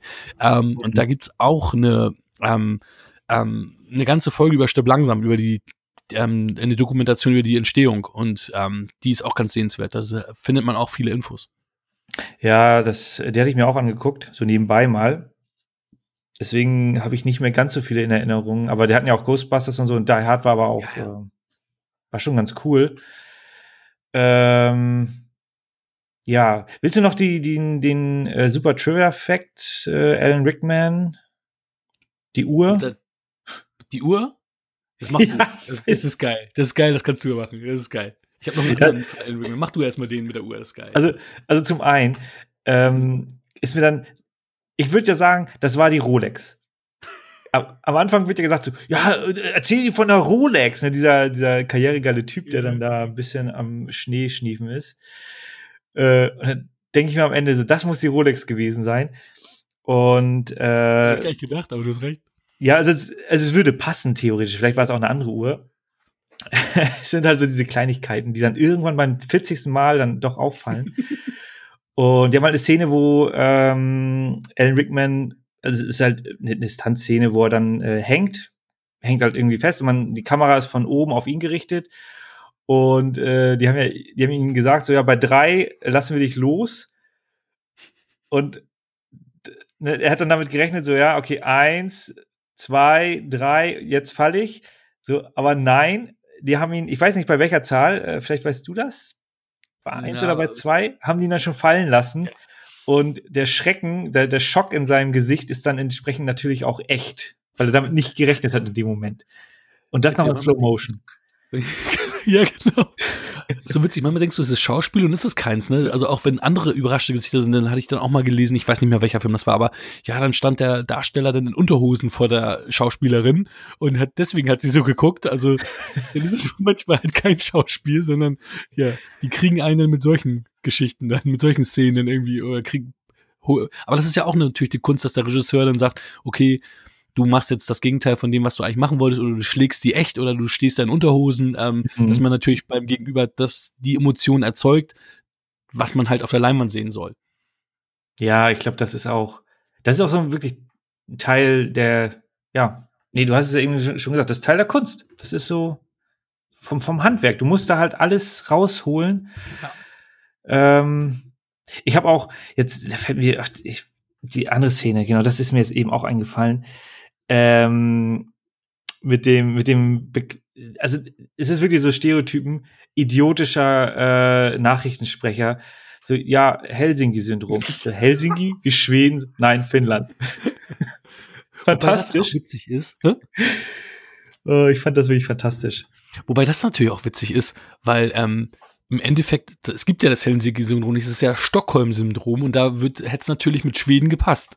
Ja, genau. Also Also, ist total witzig. ist im Grunde ein Scherz im Scherz schon. Ne? Ja, ja, genau. Das ist, ist und deswegen, das war ja auch, das ist ja auch der Scheiß. Ich habe ja viel von meinem äh, Bullshit-Wissen, was ich habe in meinem Leben, ja durch Filme. Und ich habe ganz lange auch wirklich an das Helsinki-Syndrom gedacht. Und als dann das erste Mal mit Stockholm so, ich so, ey, was ist das scheiß Stockholm-Syndrom? Es gibt das Helsinki-Syndrom. Hat mir Stepp langsam noch beigebracht. Ja, das kommt, wenn du dann diese falschen Informationen bekommst. Aber ich fand die Szene sowas von geil, weil die einfach so schön, Total. schön trocken ist. Und Ich habe da so abgelacht. Ich dachte, ja, Ja, geil. Und der Typ dann auch so, so irritiert guckt, als der Typ ihn dann so, so, so, so Ja, wahnsinnig gut. Also, Auf jeden Fall. äh, Ja, das, das war jetzt Alan Rickmans erster Kinofilm tatsächlich mit 41 Jahren. Er hat vorher nur Theater und britisches Fernsehen gemacht und mit 41 Oh. Jahren hat er dann seinen erste, ja, sein erstes, seinen ersten Kinofilm und dann auch Hollywood-Produktion. Ja, waren ja älter als ich heute bin. ja, crazy. Wahnsinn. Ja, hast du ja äh, noch fast alle Ich habe noch ein. Jahr Zeit. ja. Nee, aber das ist ja auch, ähm, ich glaube, das macht nachher auch so den, den, den Schauspieler nochmal aus, dass er halt äh, nicht von der, von der äh, Schauspielschule kommt und dann sofort bei Herr der Ringe mitspielt oder so. Ohne da jetzt einen. Namen zu nennen. Oh, scheiße. Was? Ich sagte, hallo Orlando Bloom und dann habe ich jetzt oh scheiße gesagt, das um es ohne Namen zu nennen. Ja, da war ja, schon zu genau. spät. Äh, natürlich hat er sich auch weiterentwickelt, aber wenn du halt so im, im Theater aufwächst und das schon machst, weil du da auch äh, das als äh, Profession hast, also wirklich, das ist dein, deine Berufung, äh, da ist dir ja am Anfang nicht der große Ruhm und Glamour wichtig, sondern erstmal das Handwerk. Ja. Und das macht, glaube ich, schon einen Unterschied aus. Also auch bei Harry Potter und so hat er natürlich fantastisch immer abgeliefert. Ja, Alan Rickman war fantastisch. Also le leider ist er viel zu früh von uns gegangen. Der hätte uns bestimmt noch ein paar coole Sachen geliefert, der Gute. Ja, Apropos definitiv. der Gute. Der, der, ähm, der Film ist ja eigentlich, er basiert ja auf einem Buch. Und dieses Buch ist eine Fortsetzung eines Buches, respektive eines Filmes mit Frank Sinatra in der Hauptrolle. Und deswegen gab es auch eine Option, der Film musste zuerst Frank Sinatra angeboten werden, der natürlich nicht in Stirb langsam mitgespielt hat, wie wir wissen. Und da wäre auch die Handlung halt ein bisschen anders gewesen. Zum einen hätte er seine Tochter besucht und die heißt auch im Buch irgendwas und dann auch Gennaro tatsächlich. Oh, Also auch Doppelname und Gennaro. Also viele Sachen sind auch identisch, aber die haben auch einiges geändert. Und ähm, es wäre tatsächlich auch so gewesen, dass, ähm, dass die Tochter ja gewesen wäre, wo aber das mit der Uhr nicht geklappt hätte und die tatsächlich in den Tod gestürzt wäre.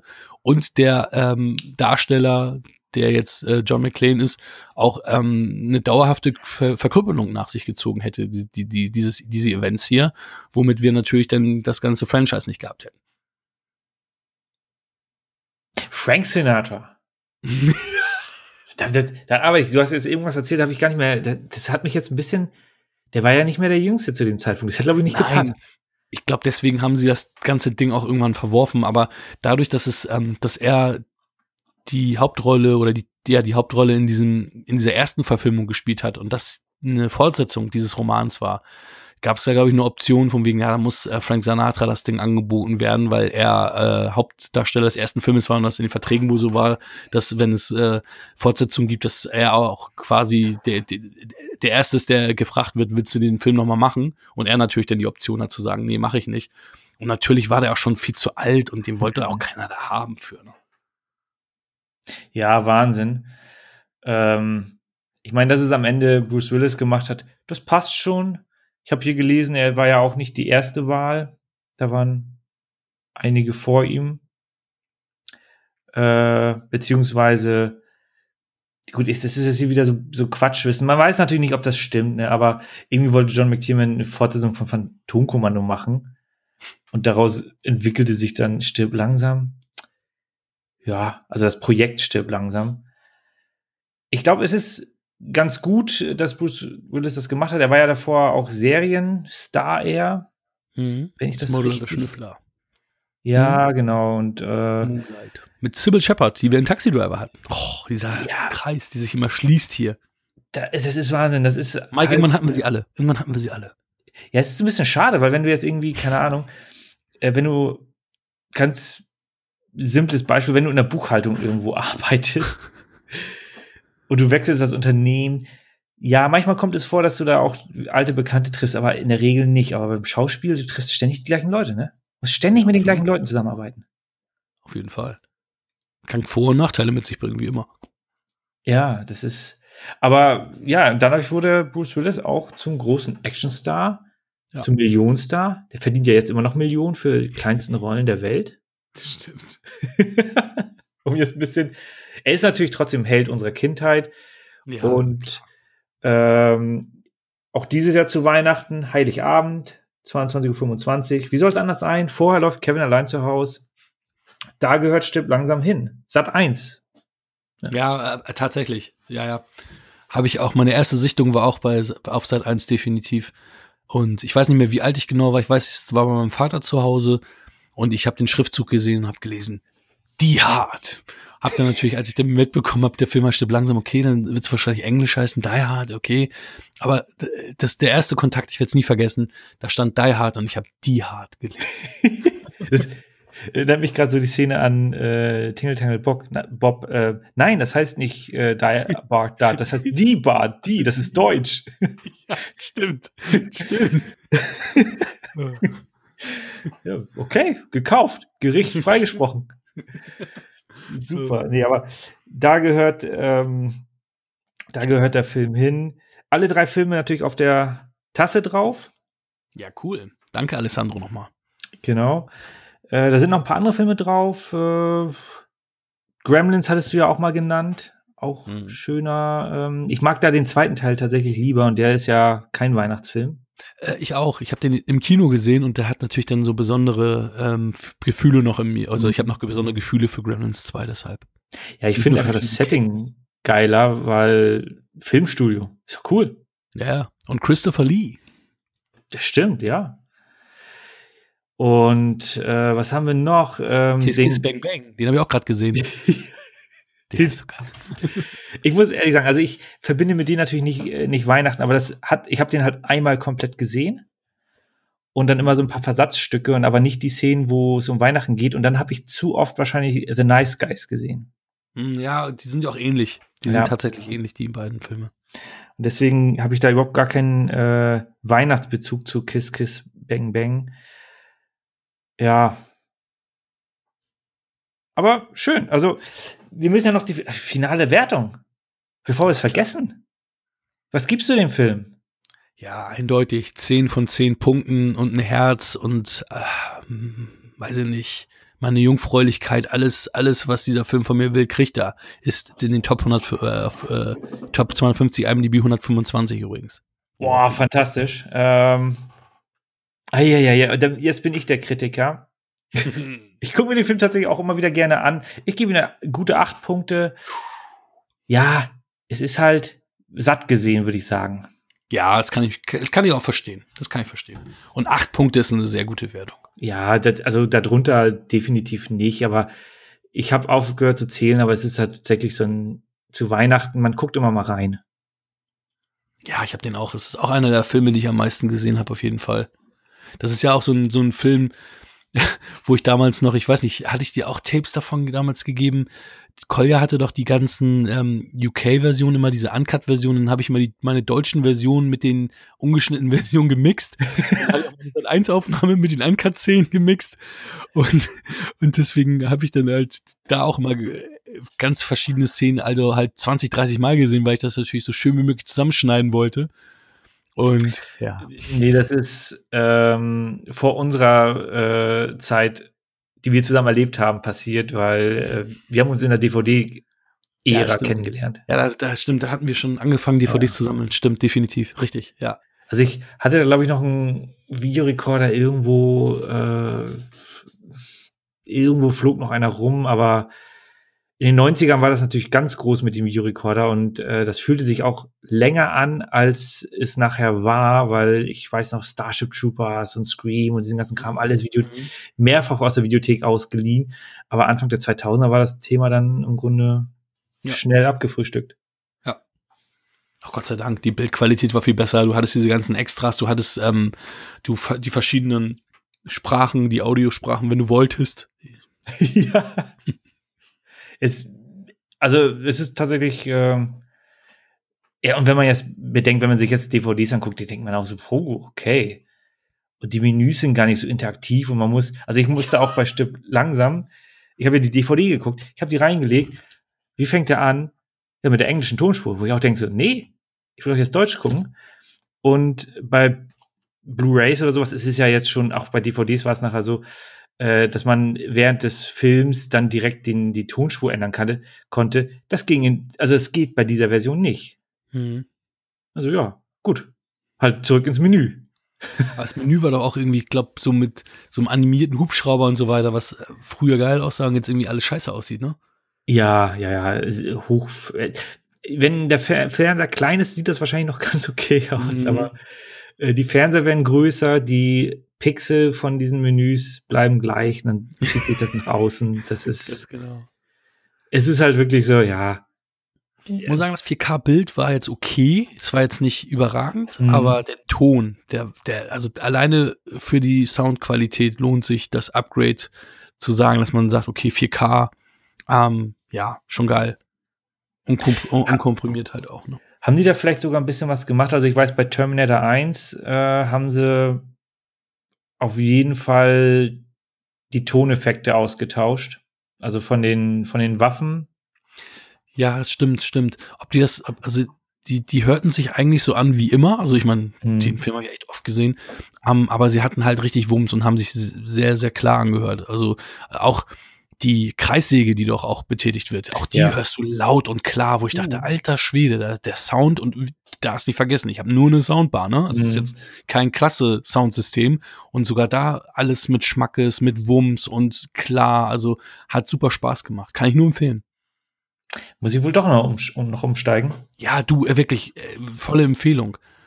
Ja, ich habe ja momentan noch keinen äh, 4K-Player.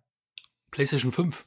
Ja, da warte ich noch. Also mal abgesehen davon, dass die sowieso jetzt äh, auch Produktionsstopp haben. Ja, ja. Ähm, weil das mit den Lüftern teilweise nicht gut funktioniert. Ich hoffe, du hast da eine anständige Version erwischt. Ich habe noch keine gekriegt. Ich habe tatsächlich, ähm, Ach so. ich habe es versucht, aber ich habe keine gekriegt. Also Hast du einen leeren Karton bekommen? einen leeren Karton mit einem Stein.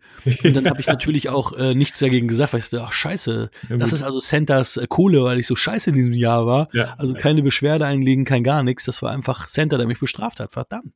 Ja.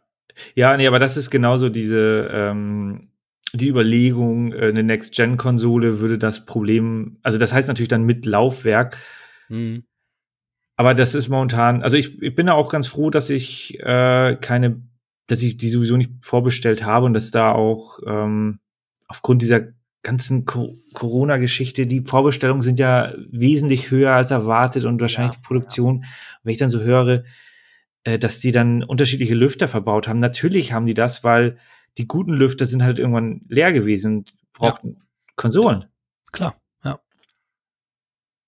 ja. Die konnten die Nachfrage, also die können ja immer noch die Nachfrage nicht bedienen. Du kriegst ja faktisch, wenn du heute sagst, ich will mir eine PlayStation 5 jetzt bestellen, kriegst du sie nirgendwo. Ja, ja. Ja, Ich warte einfach, bis sie regulär erscheint und dann ist gut. Also erreichbar, äh, erhältlich ist, erschien, erschienen ist sie ja schon. Ja, genau. Und deswegen kann ich die Zeit auch noch aussitzen mit einem 4K-Player. Also da muss ich jetzt keinen 4K-Player mir holen. Wobei ich jetzt schon da ein bisschen äh, ein Auge drauf habe, auch, auch bei dem Film. Weil ich habe ja jetzt auch äh, die, die Box, die, ähm, die du in der Story ja gepostet hast, äh, also mein Paket, was angekommen ist, mit äh, Dawn of the Dead. Das ist natürlich die Kochfilm Super Edition und da ist natürlich auch eine 4K Edition drauf. Und ich habe die Blu-ray schon reingelegt und dachte so, wow, sieht das fantastisch aus. Was ich gesehen habe, ist aber, dass die, dass da kein HDR, glaube ich, ist und deswegen sieht die 4K-Version nicht so viel anders aus als die Blu-ray-Version. Die haben halt keinen erweiterten äh, Farbraum und, und auch kein HDR. Okay, ist noch ein Ähm, bisschen mehr Schärfe. Mhm. Es gibt so eine, ähm, eine Seite Blu-ray-Rezension, da äh, siehst du auch immer so Screenshot-Vergleiche und dann Mhm. kannst du auch den, den, den, den Regler nach links und nach rechts drehen, äh, Blu-ray-Bild, ähm, 4K-Bild und dann kannst du wirklich hin und her springen, um dir anzugucken, wie auch der qualitative Unterschied ist. Verrückt. Äh, ganz gute Seite. Da gucke ich auch immer, weil es gibt super viele Filme, da lohnt es sich gar nicht, die, äh, auf Ja. 4K umzustellen. wow. Ja, cool. Ja, aber also nichtsdestotrotz, meine Freude ist da und dann lohnt sich wahrscheinlich auch, um jetzt nochmal zurückzukommen zu dem Hauptthema, dann lohnt sich wahrscheinlich auch ein Upgrade bei Stirb langsam, weil die DVDs natürlich dann doch, ist in Ordnung, aber beim Sound, das war jetzt tatsächlich nicht so, wie du es beschrieben hast, also war, war in Ordnung, äh, aber ja, ich, das ist, macht den Film, glaube ich, noch mal, gibt ihm noch mal so ein bisschen das Salz äh, in der Suppe ist es dann wahrscheinlich. Ja, auch. Und äh, ja, dementsprechend war es das, denke ich mal. Also ich habe jetzt nichts weiter zu sagen. Nein, ich danke dir für diese schöne Episode und hat echt viel Spaß gemacht. Ich hoffe, du hast ein wunderschönes Weihnachtsfest. Ja, vielen Dank. Äh, wünsche auch ich, ihr alle draußen. genau, wünsche ich äh, euch äh, und auch euch draußen äh, ebenso. Äh, oder halt, ich hoffe, das Weihnachtsfest war toll, wenn ihr die Folge danach guckt. Ähm, und wir hören uns dann im nächsten Jahr. Bei Wir quatschen über Filme. Das war Wir quatschen über Filme. Wir freuen uns über eure Bewertung bei iTunes. Folgt uns auf Instagram und gebt uns gerne Feedback.